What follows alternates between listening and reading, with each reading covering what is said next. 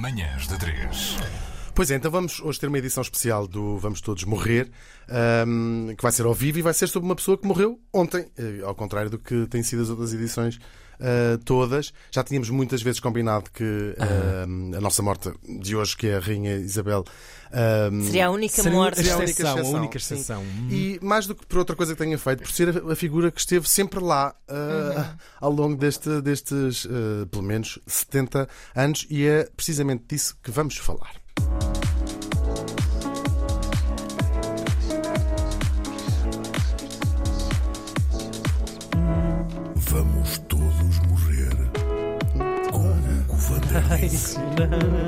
Consigo, consigo. Pois é, escolhemos um ah, compositor inglês, como não podia deixar de ser, Com porque certeza. ontem ah, morria no castelo de Balmoral, na Escócia, aos 96 Isso é que não anos. faz sentido Tão nenhum, porque é assim.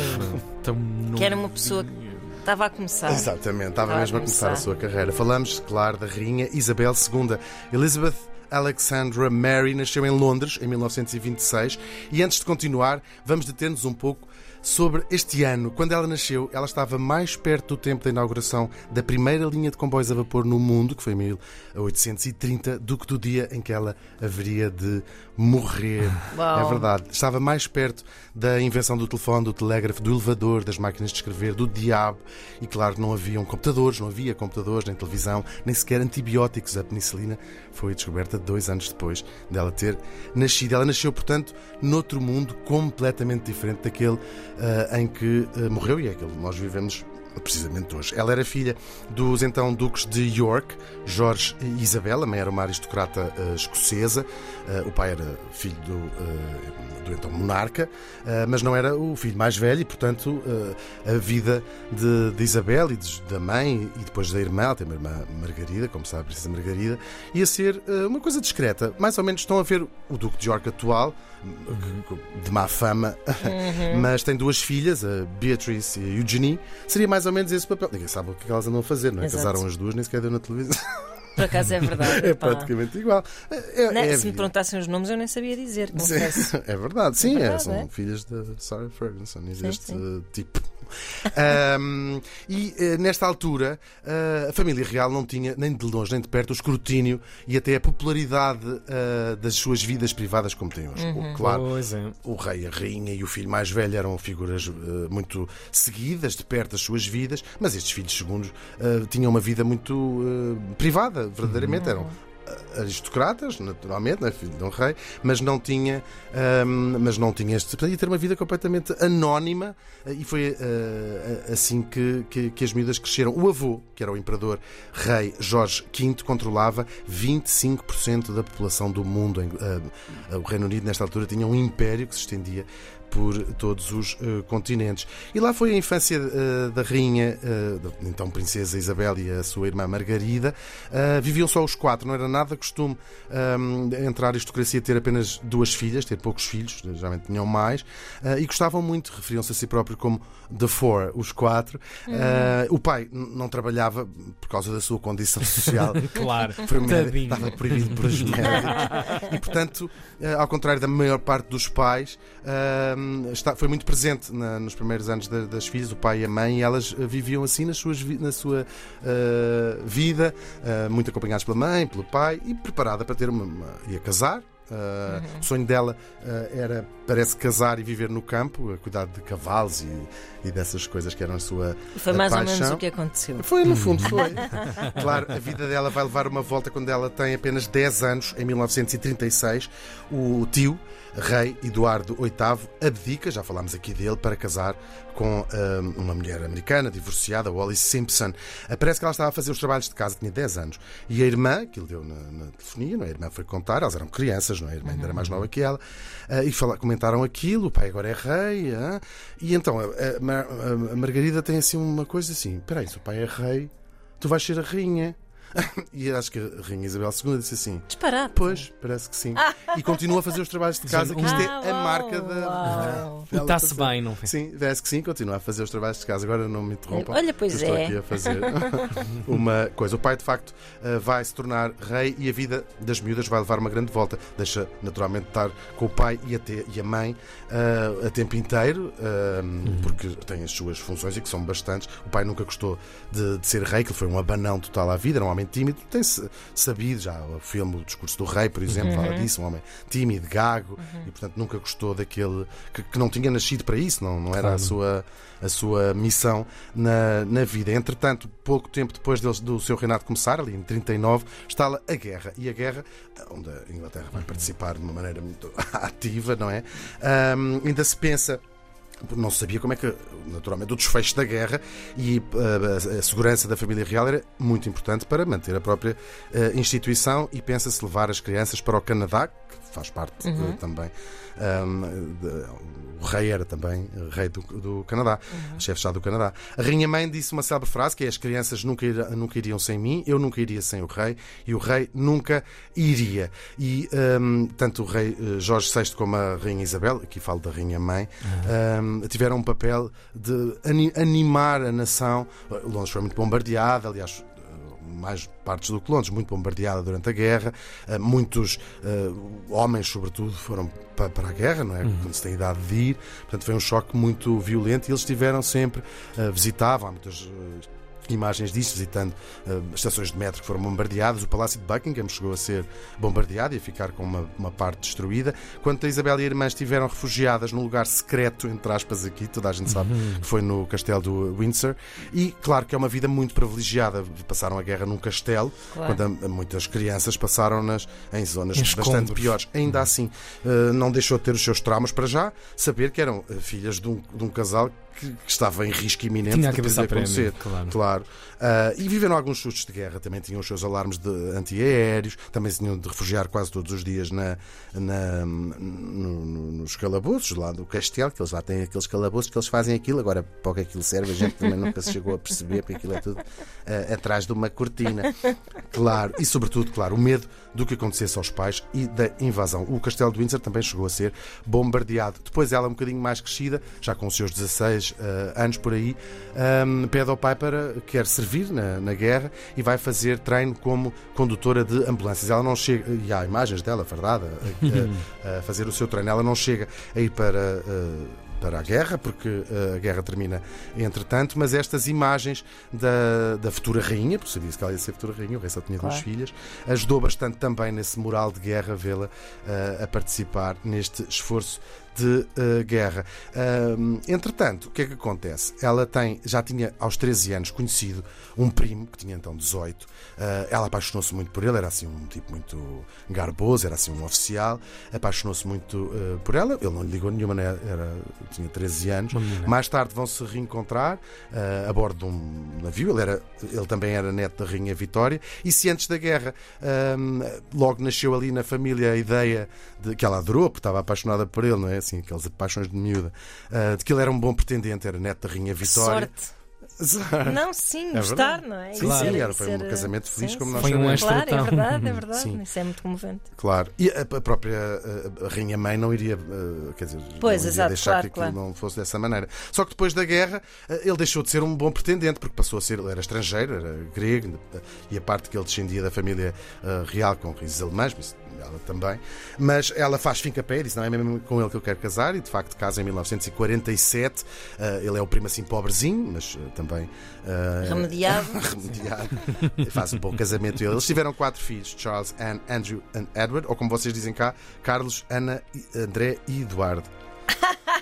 Pouca Agora é, olha, Carlos III, já viste? É verdade, é verdade, é verdade. Só Ah, está a ser tipo Zé Carlos. Zé Carlos. Carlos. Zé Carlos. Aí podia ser só o primeiro, não é? Reparações e bate-chapa de Zé Carlos. Ahm, dois destes filhos tinham nascido antes dela se tornar rainha, portanto o Carlos e a Ana, e os dois outros vão nascer já com eh, ela no trono, o André e o Eduardo, com uma década precisamente de eh, intervalo. A Ana nasce em 50 e o André em 60. Eh, a Isabel e o Filipe foram casados durante 73 anos, até ele ter morrido. No ano passado. Entretanto, agora voltamos aqui um bocadinho atrás do casamento. O rei eh, estava, tinha ficado depois da guerra. eh, voltamos eh, a esse tempo, não- não é? Ao pai. Antes dele ter morrido, o ano passado. O pai estava, ficou péssimo. A guerra desgastou-o muito. Ele já não era uma pessoa que estivesse muito feliz com as suas funções. E ela começa, no no- depois da guerra, a tomar conta de uma data de funções oficiais, substituindo o pai, inaugurando pontes e fitas e partindo garrafas de champanhe contra barcos e fazendo também algumas visitas ao, ao estrangeiro. É o caso de uma visita que ela está a fazer ao Quénia em 1952. Está no Quénia, a caminho da África do Sul, quando o pai morre inesperadamente e ela torna-se assim aos 25 anos Rainha de Inglaterra, um processo que é automático na- na- no Reino Unido. É automático o processo de se tornar rainha, mas não o da coroação. Isso foi no ano seguinte organizada pelo Churchill, então Primeiro-Ministro, e é a primeira a ser mostrada na televisão, uma coisa com muita pompa, na mesma abadia de Westminster, eh, onde os reis são coroados desde 1066. Uau. Nós, se recuarmos até aos primeiros reis saxãos, há, há 1200 anos, foram 61 reis de eh, Inglaterra. Tudo foi mostrado, menos uma coisa. Há uma cerimónia que não foi mostrada, não é? Nós vamos ter, eh, talvez para o ano, não sei quando, hipótese de ver pela primeira, pela Ah, segunda pois. vez, mas a maior parte das pessoas pela primeira, claro. uma coroação de um rei de Inglaterra. Há uma cerimónia onde ela é despida de toda aquela parafernália, tiradas todas as suas joias e fica numa espécie de camisa de dormir, uma combinação, e é, eh, sem ninguém ve- ver, esta parte não foi Claro, transmitida, eu ia dizer. ungida. Também não quero ver o Príncipe Carlos em cerolas. Ah, mas a Rainha Isabel não era uma. Coisa That's linda. what I call a vision, que era Ah, uma mulher sim, bem, sim, bem gira. Sim. Ah, ela torna-se rainha numa altura em que maior muitas eh, monarquias tinham eh, acabado, depois da guerra, Uhum. não é? E aquilo era um aviso para o que poderia acontecer se se metesse demais na política do seu país. Em Inglaterra, os reis não têm um poder efetivo, ah, a monarquia ah, absoluta acaba com a Magna Carta no século XIII ainda, é quando surge o Parlamento e o poder é partilhado entre o Parlamento e o rei, é o mais antigo da, história. Entretanto, os poderes do rei foram sendo abolidos ah, e esta neutralidade que o rei não pode ter opinião é já uma invenção do século XIX com a rainha ah, Vitória. É um erro dizer que a rainha de Inglaterra não tem poder. Para já legalmente ela tem através do governo. É ela que toma as, ah, delegou no governo, é uma formalidade, mas delega Claro. no governo o seu poder. E tem o poder, claro, de nomear ou demitir os primeiros ministros, que é coisa que ela faz a, a pedido do- do- Claro. dos próprios, como nós ah, sabemos. E depois, informalmente, ela aconselha ao primeiro-ministro com vários graus de influência de acordo com a personalidade de cada um. Sobre alguns terá mais Claro. influência,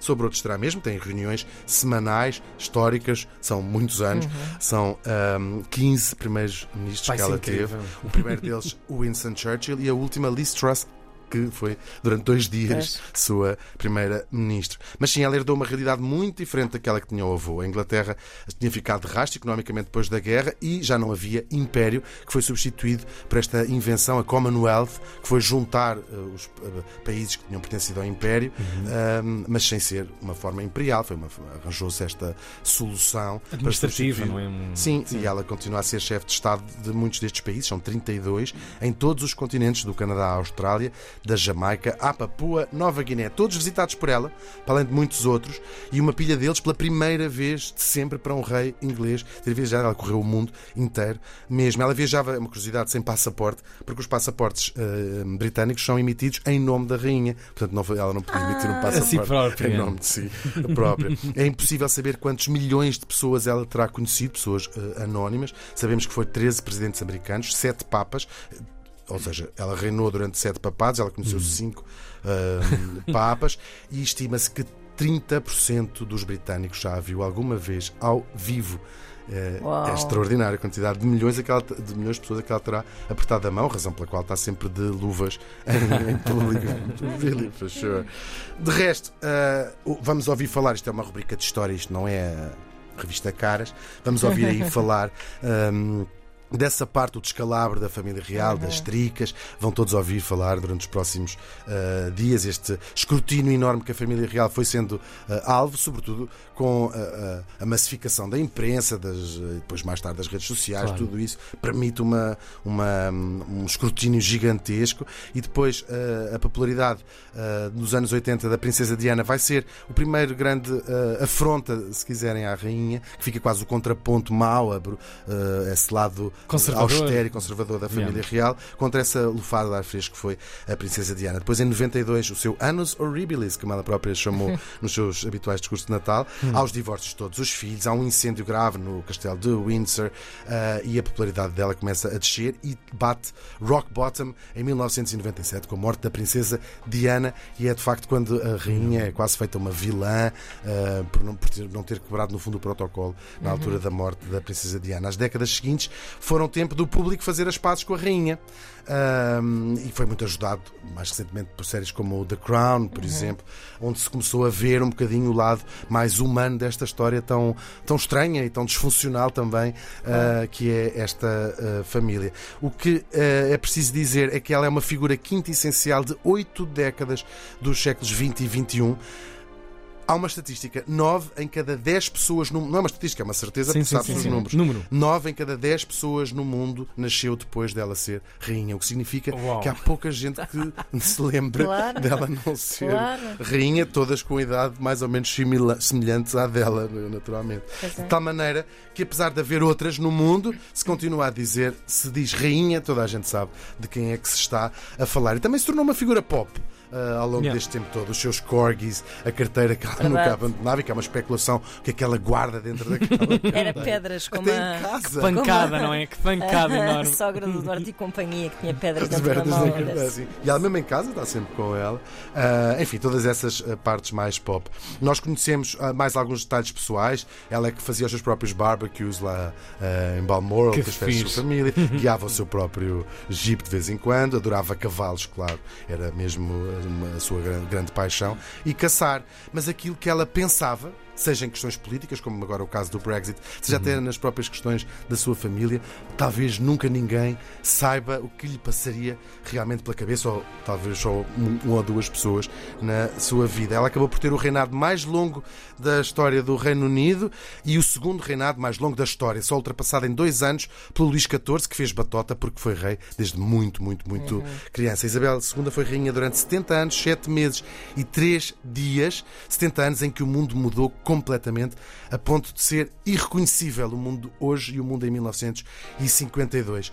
E talvez seja isso que faz dela a figura mais facilmente reconhecível em qualquer parte do mundo. É por essa razão ela usa sempre aqueles fatos com cores muito berrantes para que numa multidão, ela não é uma mulher particularmente grande, eh, a consigam, ehm, a consigam eh, ver, claro, e toda aquela parafernália protocolar da mais protocolar das monarquias, a monarquia britânica. Ontem era, vou dizer, quatro e meia da tarde, no castelo de Balmoral, Isabel deixou de ser a rainha de Inglaterra que aparecia na televisão e nas revistas e passou a ser a rainha de Inglaterra, figura histórica, e a história vai julgá-la, claro, daqui para a frente, à luz de cada época que eh, estiver a julgar. Para a história do Reino Unido, ela entra como um dos grandes monarcas de uma instituição com mais de mil anos, eh, e o que torna mais extraordinário é que o tenha feito numa altura em que a própria instituição nos possa parecer, em muitos aspectos, anacrónica, e, portanto, isso torna ainda mais especial que tenha eh, conseguido fazê-lo.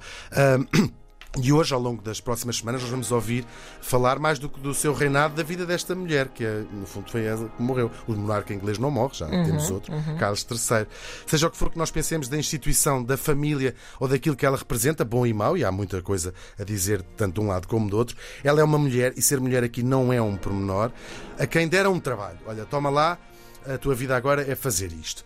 A justiça lhe seja feita, ela fê-lo irrepreensivelmente durante o tempo que ele durou, todos e cada um dos 25.783 dias. A Rainha Isabel II morreu há um dia.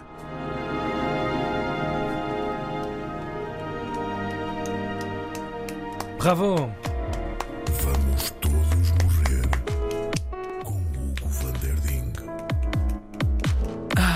Fresquinho. Caso fresco. Excepcional. Único. Na edição Vamos Todos Morrer com o Hugo van der Dink.